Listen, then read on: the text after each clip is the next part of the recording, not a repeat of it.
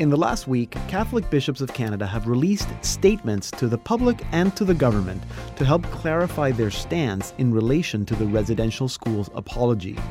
I don't have time to go into detail, but for some 100 years, the Canadian government had a policy of removing Native children from their families and communities and sending them to schools where they would unlearn their Native ways.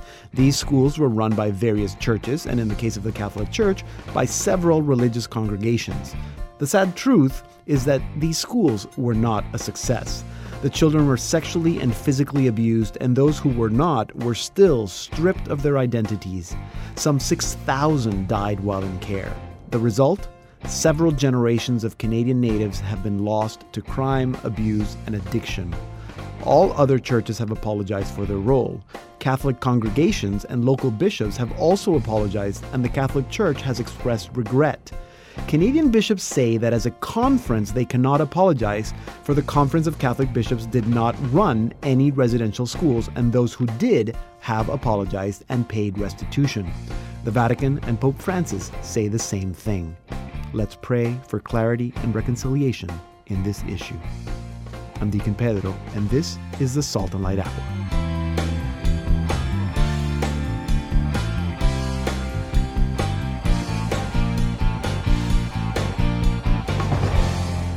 Hello and welcome to the Salt and Light Hour. I'm Deacon Pedro. I'm Emily Callan. And sadly, Billy's not. I was just going to say. I know. Where Can you he? say? I thought you were going to do his voice and say. I was going to I'm try. Billy Chan, but you're not. but not. I feel like that would be very insulting. it would be very insulting to Billy and anyway, and all the people who love Billy. Anyway, if you love Billy, you should write to us and say we missed Billy. Okay, at B Joe Chan, you can write to him directly, or uh, at Deacon Pedro, or at Emmy Callan.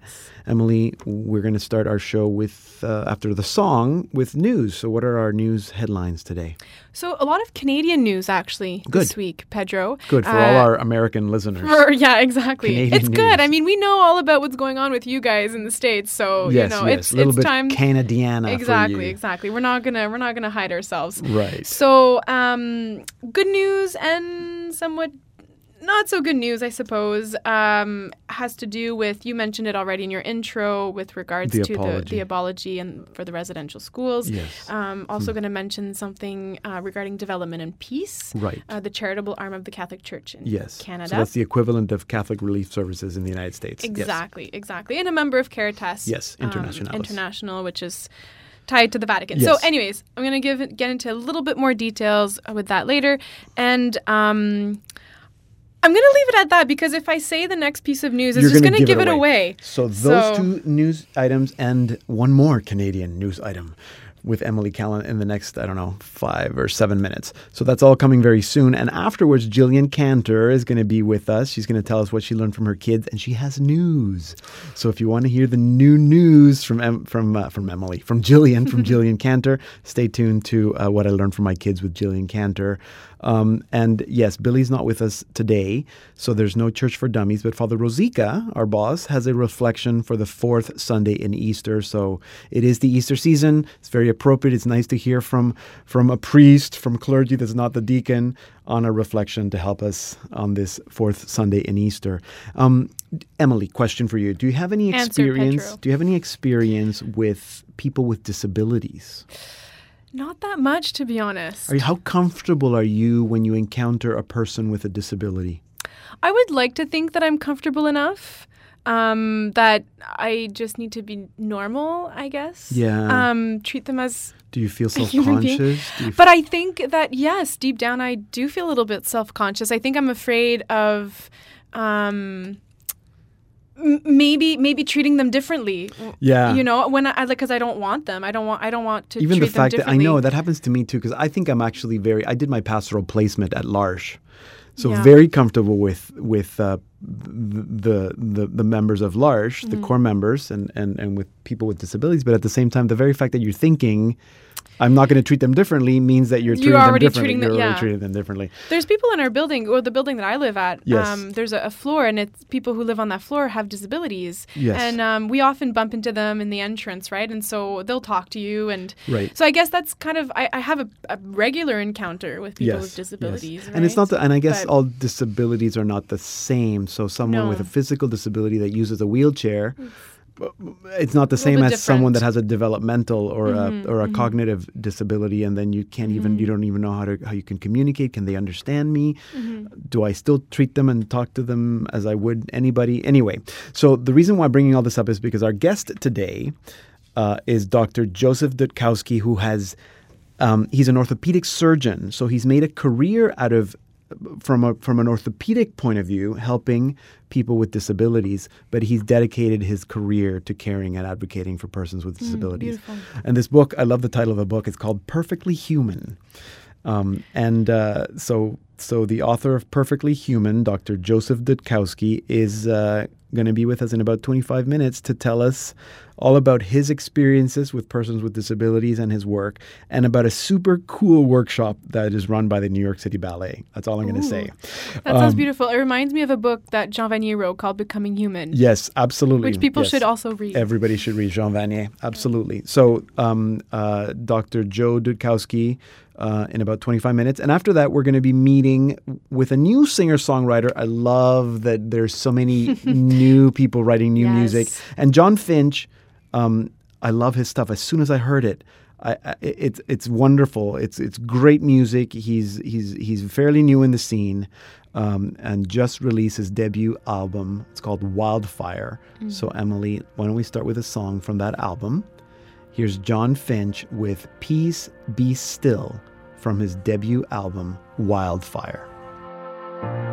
There is one name that can tame the raging seas of my heart. Through every trial and every fear, Jesus, I know Peace be still. Peace be still in the name of Jesus. Peace be still. Peace be still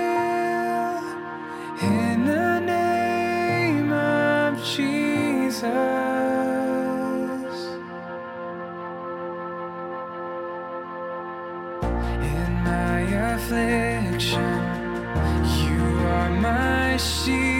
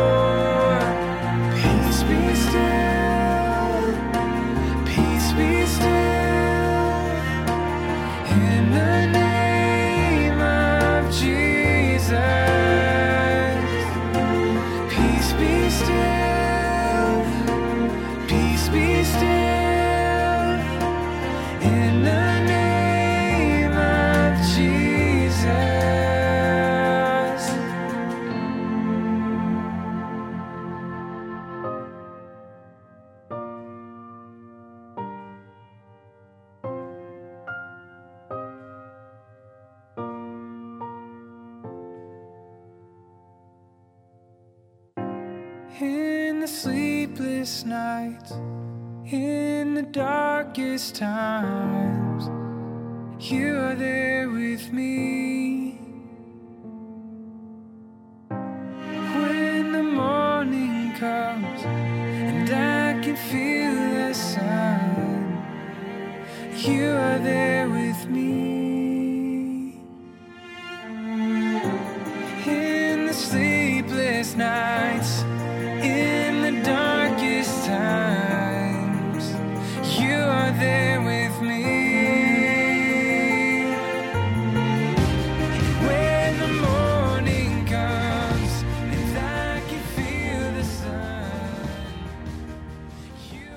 That was John Finch with Peace Be Still from his debut album Wildfire. And we're going to be speaking with John Finch in about half an hour. Standing in the wings is Jillian Cantor with What I Learned from My Kids.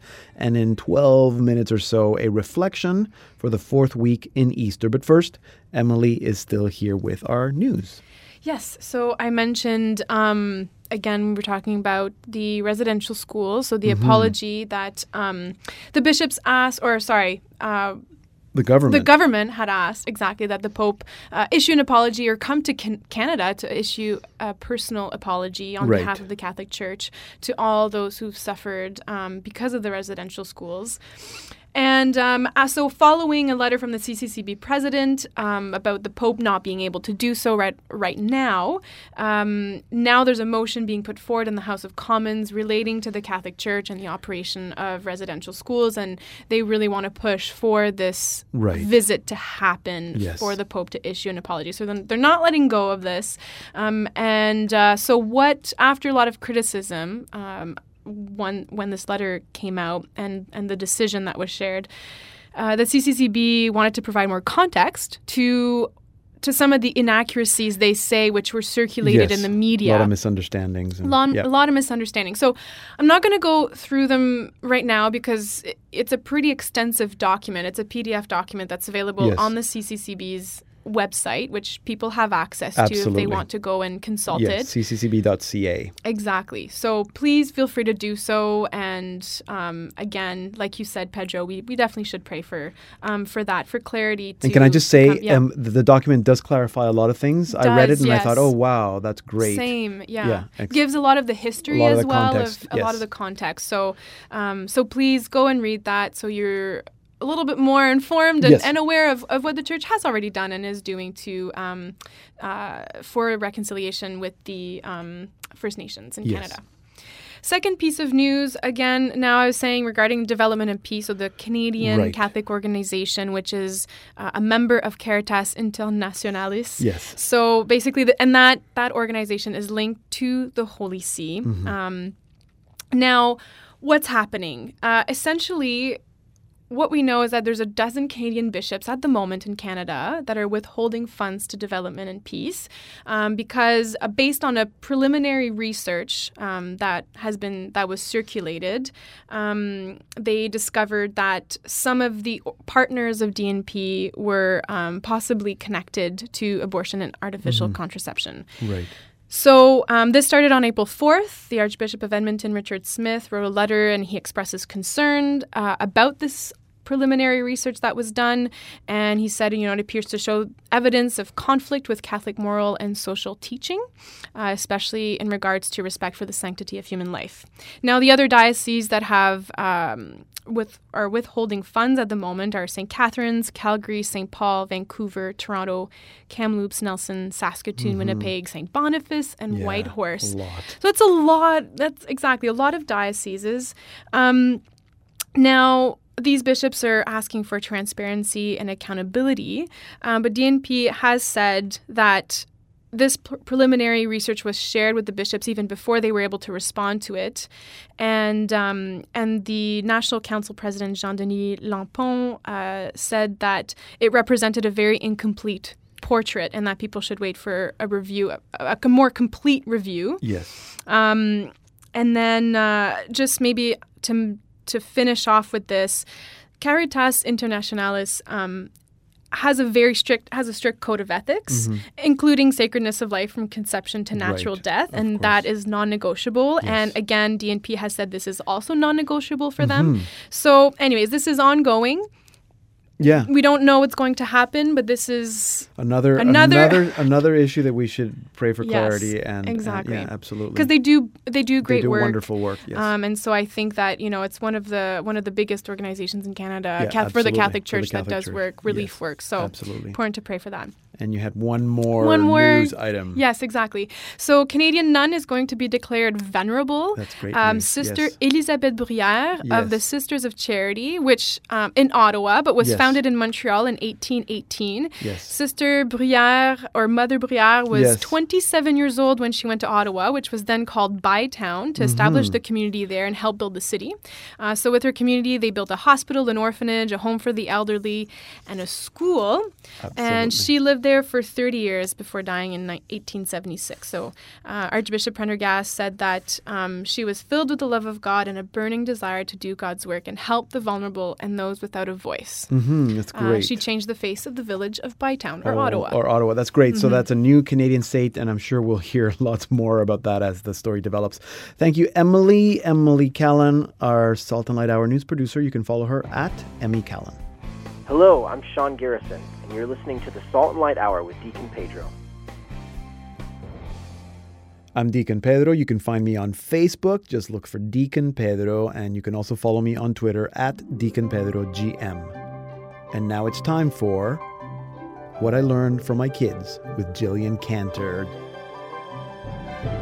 Jillian, welcome to the program. Thank you. It's always nice to be here. It's always nice to have you because you always have such great insight that you've learned from your wonderful children. So, what did you learn this month? All right. Well, um, this one is uh, probably a little well, it's unfamiliar territory for me. So it's kind of funny that I would even voyage into this Okay. um, side of things. But I'll let you stop me and correct me when you need to. Okay. Start sounding completely wrong theologically. Yes. Um, so the thing that we are coming to, I think we knew this, but it, I mean, it's something that you don't always think about, and that is the the idea that there is a spiritual battle going on for each and every one of us, um, Uh-huh. our souls. Um, when we consider God's personal, individual love for each of us, I think that is a concept that is really overwhelming. It maybe not so easy to understand that God made you. He has a plan for you. Um, that you are loved by Him. That He's your best friend. These are the things that we're trying to pass on to our kids and teach them. But as those lessons come out of our mouths, I also am challenged by that. Like God could love me as an individual, me, Jillian Cantor, Mm-hmm. um, so much. Conversely, if we, uh, you know, we believe that with great conviction that God has that desire for our hearts, then we also need to recognize that the devil um, is trying to fight for our souls as well, Mm-hmm. not because he loves us, but because he wants to destroy us. Yes. Um, so this is not a very uplifting message No, not at all. and it's and something that we don't I don't think that lots of us want to think about because really it's terrifying to imagine that somebody is out to get you. yeah. Um, and it's the stuff that horror movies are made of, and you really don't want to enter that enter into that thought. No. Nor do you really want to share much of it No. with your kids. No. it's really, I mean, it's something that adults have a hard time understanding and grasping. So Yes. children, I mean, they understand the concepts of good guys and bad guys just from the stories that they read um, and the games that they play. But this is well beyond that. But the Mm-hmm. reason that it has come to top of mind is because we have been helping Henry um, as he prepares to receive his first Holy Communion. Okay. Um, now, Henry is a very passionate fellow, and he has been from the very beginning of his life here with us. Um, he is a lover and a fighter, so his passion is expressed on both ends of the spectrum. Mhm. He'll be the first one to hug you and love you and be really mushy and really cuddly, but he's also the one who can get the most angry Right. um, and be the one to tell you that he doesn't like you. yes. So he's, he, yeah, it's um, it's a seesaw of emotions with him. So that's a bit challenging. Um, he's also the our child who has told us um, that when he grows up, he would like to be a priest. Now, kids tell you different things all the time about what they want to grow up and do, um, and some of it like astronaut or Mhm. A ballerina doctor or um, our oldest has told us he's going to move in with our with his cousins and own 57 hamsters. So it's just there's always a wide spectrum of what kids can imagine that they're going to do when they grow up. Um, but Henry has spoken about this for a long time, and there's just something about the way that he says it and who he says it to and the confidence that he has when he says that no one day he'll be a priest that I think we take it a little more seriously than the 57 hamsters idea. Yes. Not that we are pushing it, but we're just, you know, if he says that, we're like, well, that would be really amazing, Henry, if one day you were a priest, and we'll see what God has planned for you, and those sorts of phrases, so that he knows, you know, we encourage him in whatever he, he chooses to do. So that's kind of all the backstory. so as we're preparing for his first communion, we're also recognizing that Henry is really challenging us with his behavior, those passions that I spoke about. Um, but unfortunately, it was mostly the negative side of the passions.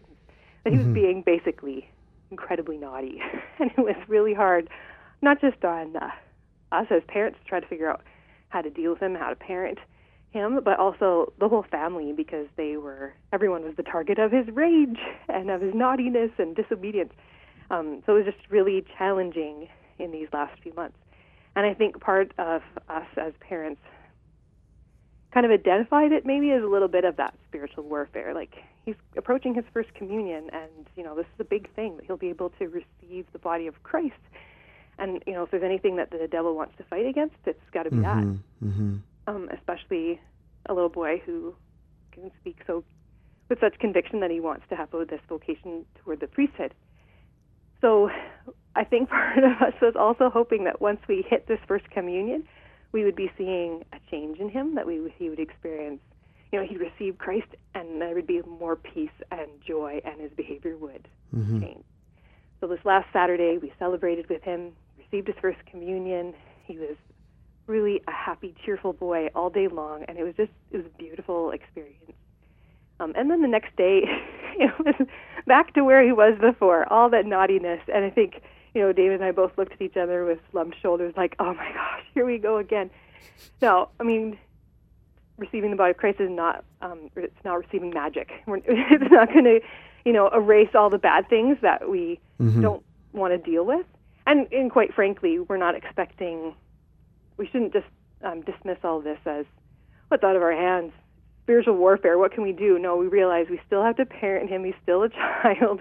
You know, he could just be being naughty. Yes. Um, but we do also recognize that with not just with him, but with all of our kids, we have to prepare them for this battle. Um, and again, not necessarily talking a lot about the devil and trying to scare them, but just giving them the tools um, and their armor so that they can um, fight for the Mhm. Lord and fight Mhm. for themselves and fight for their own spirituality. Yeah. So, I don't know. It's a big topic and It- maybe doesn't make a lot of sense. No, but it, it, does. just has opened our eyes um, to just the, the battle that does exist. I mean, I mean, let's even look at the consider the um, the prayer of Saint Michael the Archangel yes. and the phrasing there, and it's like defend us this day in battle, Yes. wickedness, and snares of the devil. Like those are the things that we have to realistically, you know, that exists, and Mhm. we need to armor ourselves and our children um, to fight in that battle Yes. so that they can come out on the other side loving and knowing Jesus. Yes, absolutely, and that's a that's a good lesson for all of us because we're all in that battle. That's uh, it's heavy, but it's it's important. Thank you. Congratulations to Henry on his first communion. Sorry, this wasn't the most uplifting conversation. It's good. It's good topic. Good topic for the Easter season.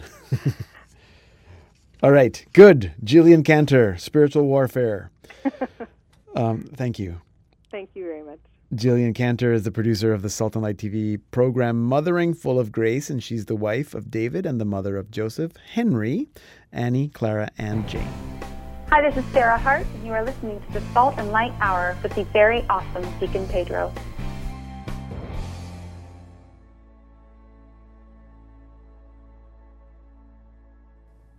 In the Bible and in the ancient Near East, shepherd was a political title that stressed the obligation of kings to provide for their subjects. The title connoted total concern for and dedication to others. Tending flocks and herds is an important part of Palestinian economy in biblical times. In the Old Testament, God is called the shepherd of Israel who goes before the flock, guides it, leads it to food and water, protects it, and carries its young. Embedded in the living piety of believers, the metaphor, shepherd, brings out the fact that God shelters the entire people. In Psalm 23, the author speaks of the Lord as his shepherd, Adonai Roi Lo Etzar. The Lord is my shepherd, I shall not want. The image of shepherd as host is also found in this beloved psalm. Shepherd and host are both images set against the background of the desert, where the protector of the sheep is also the protector of the desert traveler, offering hospitality and safety from enemies. The rod is a defensive weapon against wild animals, while the staff is a supportive instrument. They symbolize concern and loyalty. The New Testament does not judge shepherds adversely. They know their sheep, seek lost sheep, and hazard their lives for the flock. The shepherd is a figure for God Himself. The New Testament never calls God a shepherd, and only in the parable of the lost sheep does the comparison occur. Here, God, like the rejoicing shepherd of the parable, takes joy in the forgiveness and restoration of the sinner. The choice of the image reflects vividly the contrast between Jesus' love for sinners and the Pharisees' contempt for them. It can be said that the Emmaus story in Luke's Gospel, chapter 24, is a continuation of Jesus' journey, his pursuit of wayward disciples, which was already prefigured by the parable of the shepherd who went in search of the lost sheep until he found them and returned them to the fold, in chapter 15. On the fourth Sunday of Easter, traditionally called Good Shepherd Sunday, we encounter the Good Shepherd who is really the beautiful or noble shepherd in the Greek text, who knows his flock intimately. Jesus knew shepherds and had much sympathy for their lot.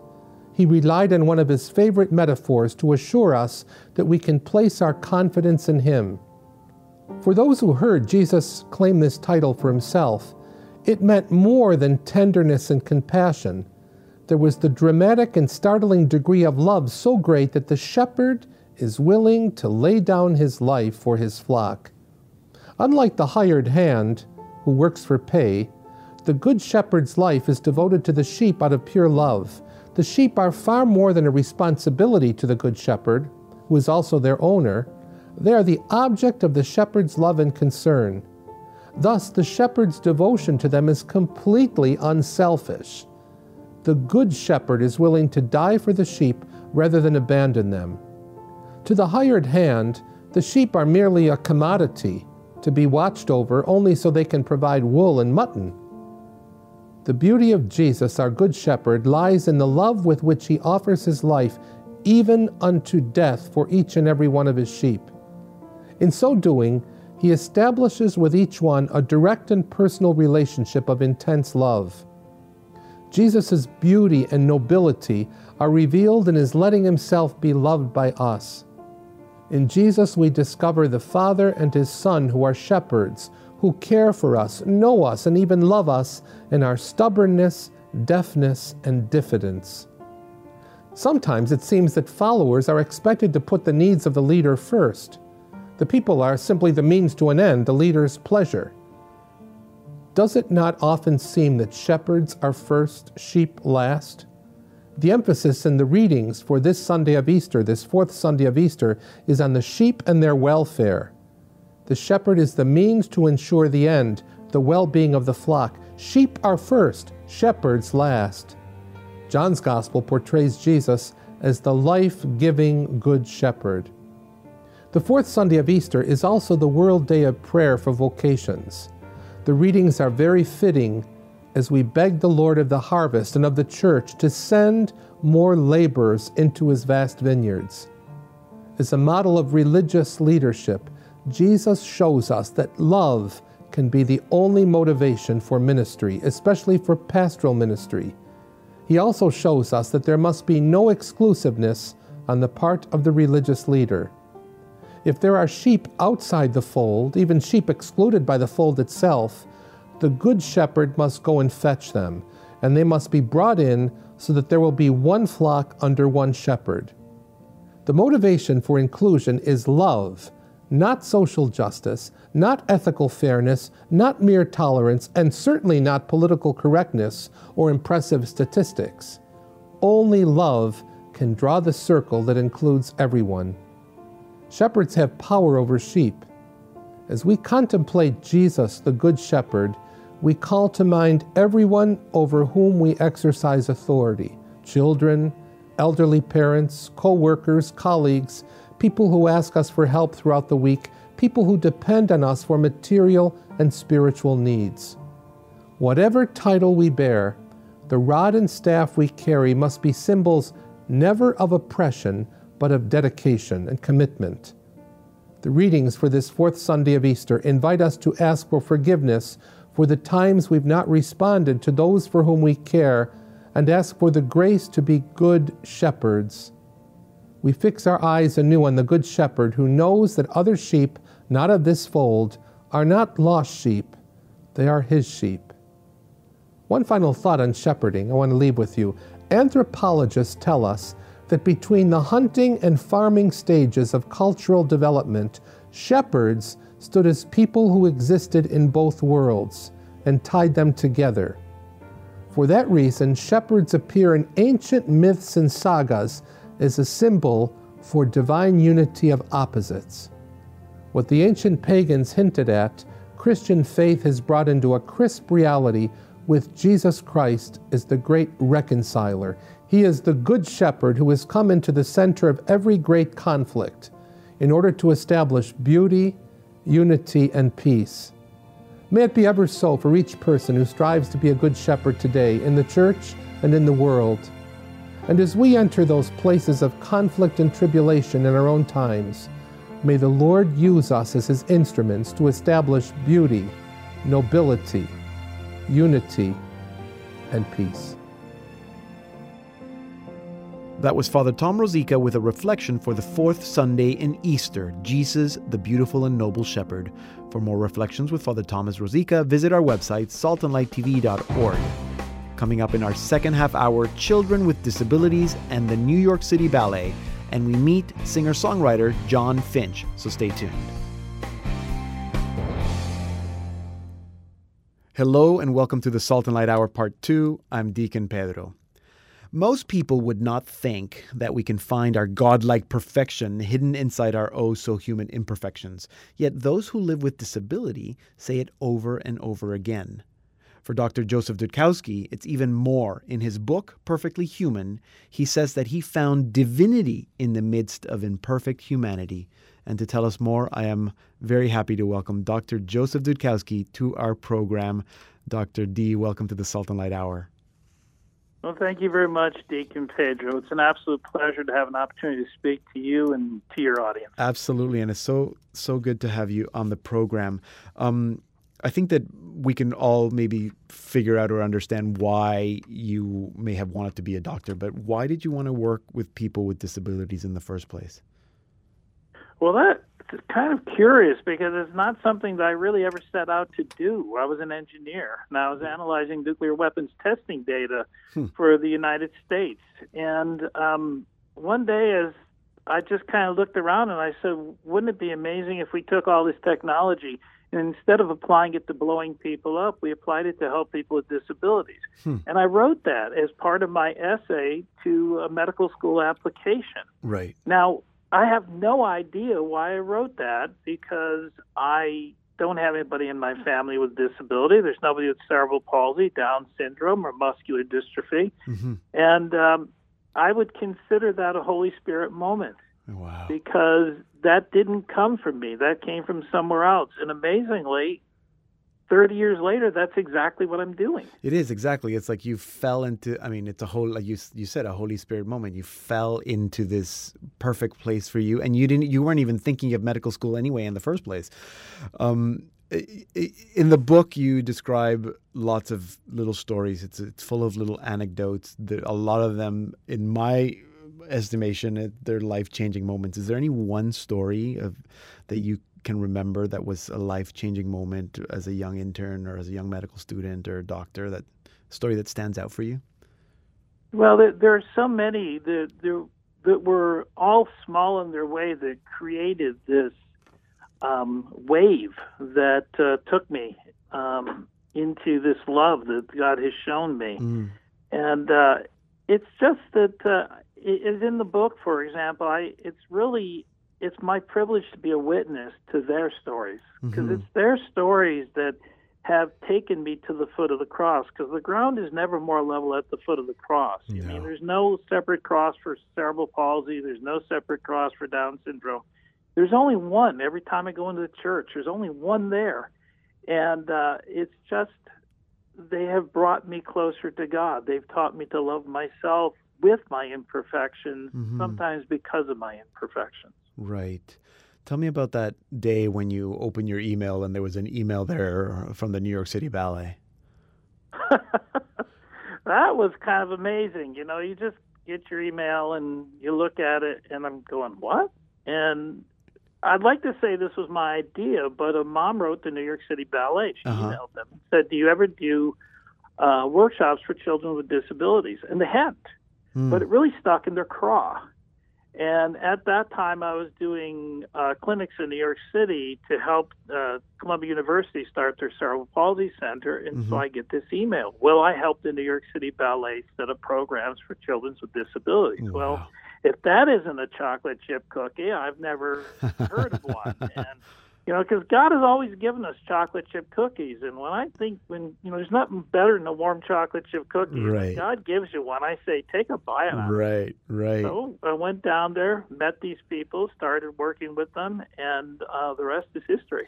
So, so, so the New York City Ballet hosted this workshop um, for children that have disabilities. So, who were the children that went, and what what did that workshop look like?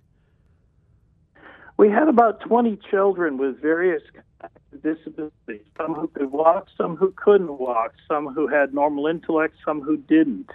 And uh, we had the first uh, uh, class in their studios in Lincoln Center, and they provided a live pianist. Now, amazingly, the instructors they gave me were two principal dancers of the New York City Ballet. That's These were great. two of their absolute best. Uh huh. And I had spent time and taught them how to work with children with disabilities.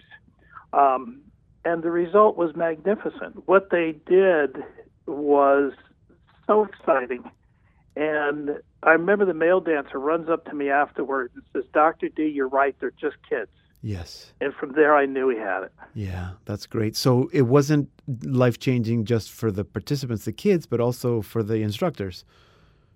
Well, I saw that, and you saw that, and they would say, "This is this is so wonderful," and they're so excited about it. Now, the New York City Ballet, four years later, has almost 20 different programs for children and adults with disabilities Oh, that's wonderful. because they're so excited about it. And but I, I finally, after a couple of years of watching this, figured out why. And that's because every one of these incredible dancers starts out as a little boy or a little girl who loves to move to music. yeah. And you know, we expect them to be perfect, and they are perfect. They're the best dancers in the world on the stage in New York City. Yeah. But in that hour or 90 minutes, what happens is they're free to be that little boy and little girl again. And so what happens is not only do they give the gift of art and dance to these children and now adults, but they receive a gift in return from these children that they are free from having being perfect and they can just love what they're doing. Yeah. And so the gift goes both ways. Yeah. And it, And that's what makes it so fantastic. yeah. And it certainly forces us to reconsider what our idea of perfection is. Exactly. Yeah. You know, perfection is one of those things that when you get to heaven, Deacon Pedro, Yeah. you're going to recognize Jesus because he's got the only per- imperfect body in heaven. Yes. Yes. See, we get a brand new one, and I can use when I'm 62 years old. I could use one, trust me. But Jesus rose to heaven with the holes in his hands and his feet and the wound in his side. Mhm. And there. And that, so imagine that. For Yes. all eternity, perfect love is the only imperfect body in heaven. Yeah, that's wonderful. Um, just uh, one last question before we have to end, uh, Doctor. Why why did you feel it was important to write the book Perfectly Human? because a lot of these people receive a lot of discrimination. They get shunted off from areas of society.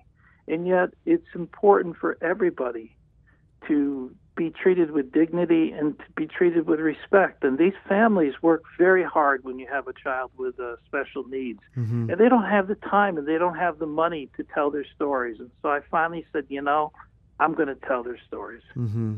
Mm-hmm. That's so important. You know, treat them with dignity, and that's what the New York City Ballet is doing. Because and you didn't mention that these are not. This is not dance therapy. This is actually a dance class. They're being treated the same way as any other children goes to dance class. So that's. I think that that's uh, absolutely. Yeah. When we first sat down with the mother, and they said, "What do you want us to do? You want this to be therapy?" And the mother said, "No, be elite." Yeah. And from that moment, I said, "That's what makes sense." Yeah. Absolutely. come in there and they treat the children the same way, and they walk out of there, and it's a Yeah, absolutely, um, Doctor. Yeah, um, you're you're cutting out, so I think we're gonna uh, uh, end here. But it's been so good to uh, speak to you. I'm really enjoying the book, and I want everybody to go get it, especially people who are very unfamiliar with the whole world of, of disability. It's something we all need to uh, reconnect with. Um, so thank you for writing the book and for speaking with us today. Hey, thank you for this opportunity, Deacon Pedro. God bless you, You- and your continued ministry. You too. Dr. Joseph Dutkowski is an orthopedic surgeon who has dedicated his whole career to caring for and advocating for persons with disabilities. His book is titled Perfectly Human, and you can find it on Amazon. And to watch a video clip about the New York City Ballet workshops, you go to our wor- our website, saltandlighttv.org slash radio. We're going to put that uh, video right there so you can see it. Here now is our featured artist of the week, John Finch, with Walk by Faith from his debut album, Wildfire. There are days that I still long for purpose. To see the plans that you have willed for me. Though sometimes I am walking through the valley, I'm certain you are always right beside me.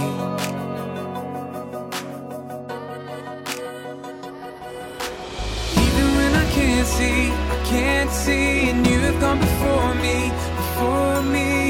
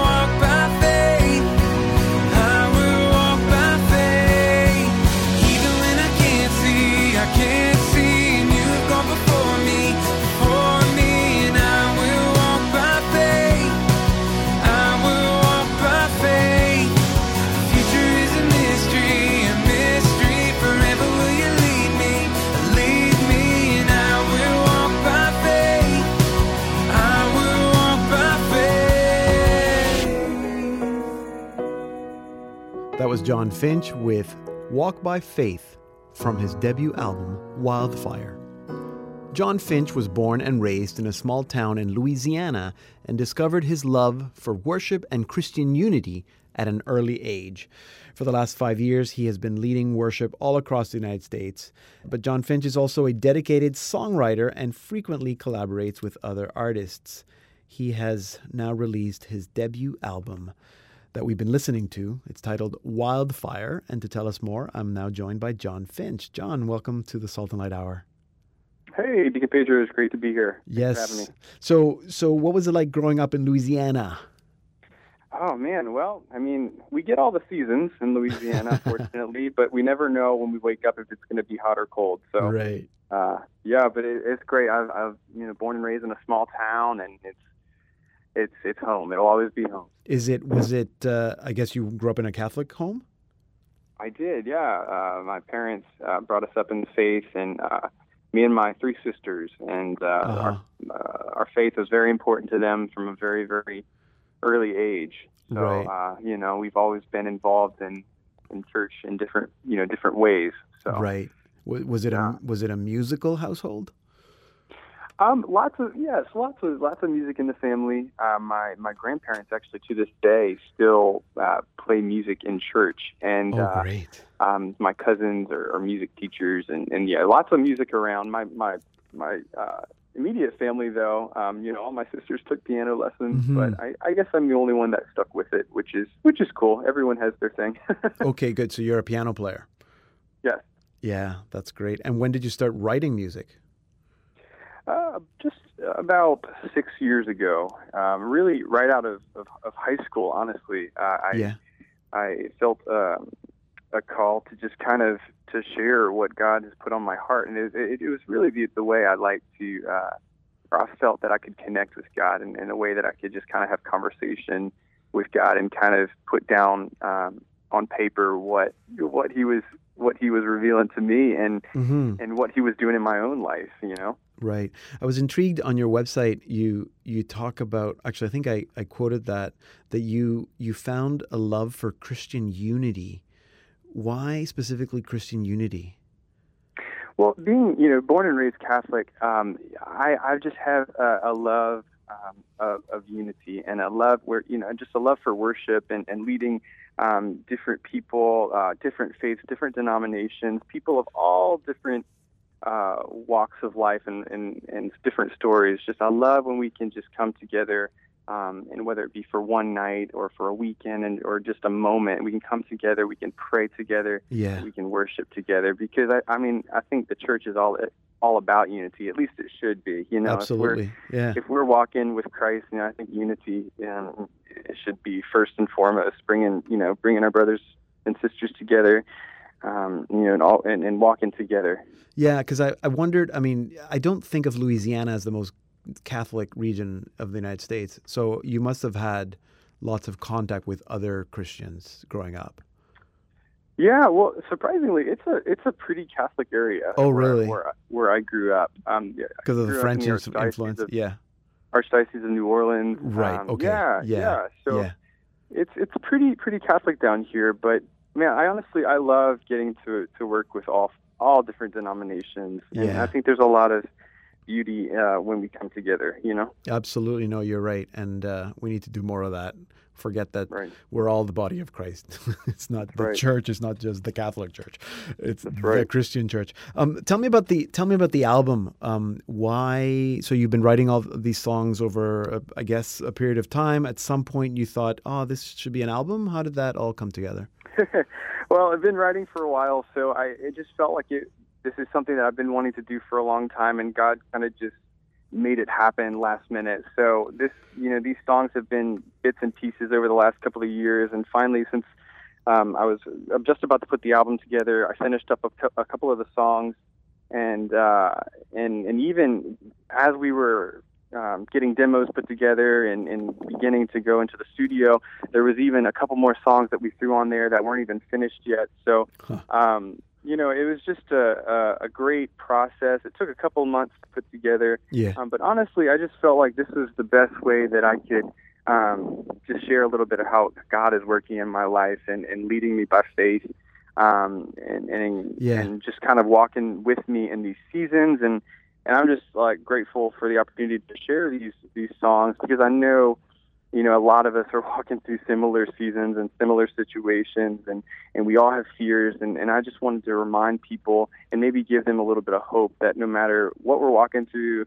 Um, and what season we're in, that we have a God who's who's right by our side, and that He is um, with us in every moment. hmm Um, and and and so the the idea behind Wildfire, I had this uh, this chorus going through my head. You know, it's burning, burning, burning. And I was like, well, well, what's burning? Like, Lord, that's what that's all you gave me. So what do I do with that? and uh, I uh, prayed with that a little bit, and dove into Scripture. And Deuteronomy 4:24 says, "For the Lord your God is a consuming fire." Ah, a jealous God, and he, he loves us so much. And and I just feel like with all the negativity in the world, with all the things we hear in the media, we just need that reminder that God is a, a faithful God. He's a loving Father, and and that same love that He shows for us, um, I think that love uh, is burning inside of each and every one of us, and we just have to we just have to find it. We just have to, so you know, we have to walk with that fire, you know, and, and, and everyone that we encounter, everyone that we come in contact with, you know, we have to show that fire, um, that fire of love that's burning in our hearts. yeah, no, that's a great. Uh, I'm always I'm always intrigued at how uh, one song title kind of encompasses what the whole album is about. Um, what, what and I and I get the the beauty and the awesomeness of that title and what, what the song "Wildfire" is about. Would you say that the whole album kind of has that same message? Absolutely, absolutely. So this, it's about the uh, the powerful, uncontrollable, beautiful love Yeah. of the Father. You know. Amazing, amazing, amazing, amazing. So, are you already working on the next album? What's what's new for you? Uh, well, I've been I've been touring very very heavily over these last couple of months, so I haven't had a ton of time to write. But yeah, um, but definitely writing bits and pieces here and there, and working with uh, other artists. Um, you know, uh, uh, also I'm a uh, collaborator on the Vigil project, and so uh, uh, you know we're always getting together and and writing new music, and uh, you know there's lots lots of good things happening in the media right now. Lots Yeah. of, lots of good things and new things um, in the church, um, and yeah, we're excited. That's for- good. Tell, for- um, I've heard of the Vigil Project, but I'm sure most of our listeners haven't. Tell us a little bit about that. Oh, sure, sure. Yeah, so the Vigil Project is um, it's a collaboration of artists and filmmakers and musicians, and basically we got together about three years ago uh, with the desire to share um, a- a, new way of, of prayer, maybe uh, through media. Uh-huh. Um, and, and so we released a video series for the sacred seasons of the church year hmm um, for Lent and Easter, and then Advent and Christmas. Um, and we released um, seven videos and seven songs, um, just as an invitation to pray with us, uh, you know, in these seasons of the church. Um, and, and we've just been so overwhelmed with the incredible response that we've we've seen from the church. hmm Um, and and in just over a couple of weeks, you know, the, the videos were viewed in over a hundred countries. So Yeah, it was so so incredible um, to see how God is working through uh, these these videos and working through the media. Yeah, absolutely. Is there th- is there a website for the Vigil Project? Yeah, it's the Vigil Project. Is it thevigilproject.com? Yeah, and that's where all the videos can be found That's great. and all the resources. That's great. So I'm sure uh, people can go check that out. It, it is a wonderful initiative. Um, John, we're going to leave it there. It's been great meeting you. I, I love the music, and I hope that there's more to come from you because because it's really good. So thanks for uh, sharing a little bit of what you do with us today. You bet. Appreciate it. Thanks so much for having me. You can find out more about John Finch, buy his album Wildfire, or book him for your next event at his website, johnfinchmusic.com. And again, the vigil project is thevigilproject.com as well. Here now is John Finch with that song that we were talking talking about, the title track of his debut album, Wildfire.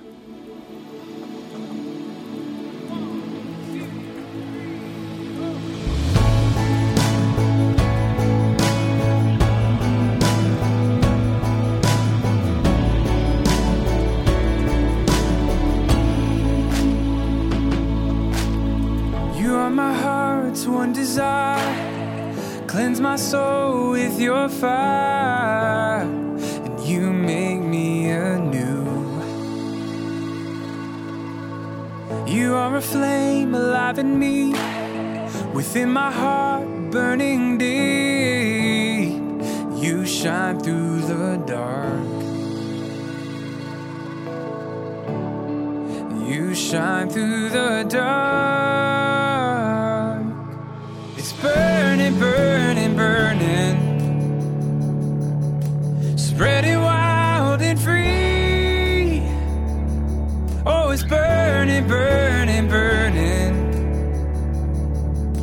Like a wildfire in me.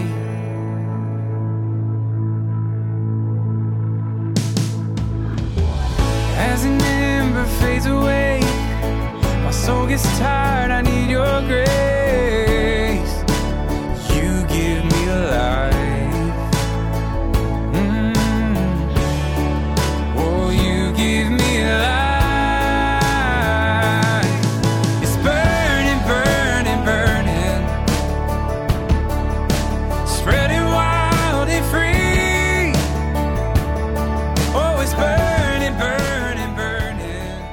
We're listening to John Finch with Wildfire from his debut album of the same name. And you can find out how to get Wildfire and how to find John Finch and all our guests at our website, saltandlighttv.org slash radio. That's also where you can listen to all these interviews again if you missed any part of this program, or to listen to all of our Salt and Light Hour programs at any time. And to make it really easy, the Salt and Light Hour is also available as a free podcast off iTunes. Just search for it on your iTunes store. Remember to reach us at Salt and Light TV. Also, I'm at Deacon Pedro GM. And I'm at Emmy Callan and Billy, of course, let's not forget Billy, even though he was not with us today, at Bijo Chan. Thank you for being with us. I'm Emily Callan. And I'm Deacon Pedro, and this has been the, Salt, and Light, Hour.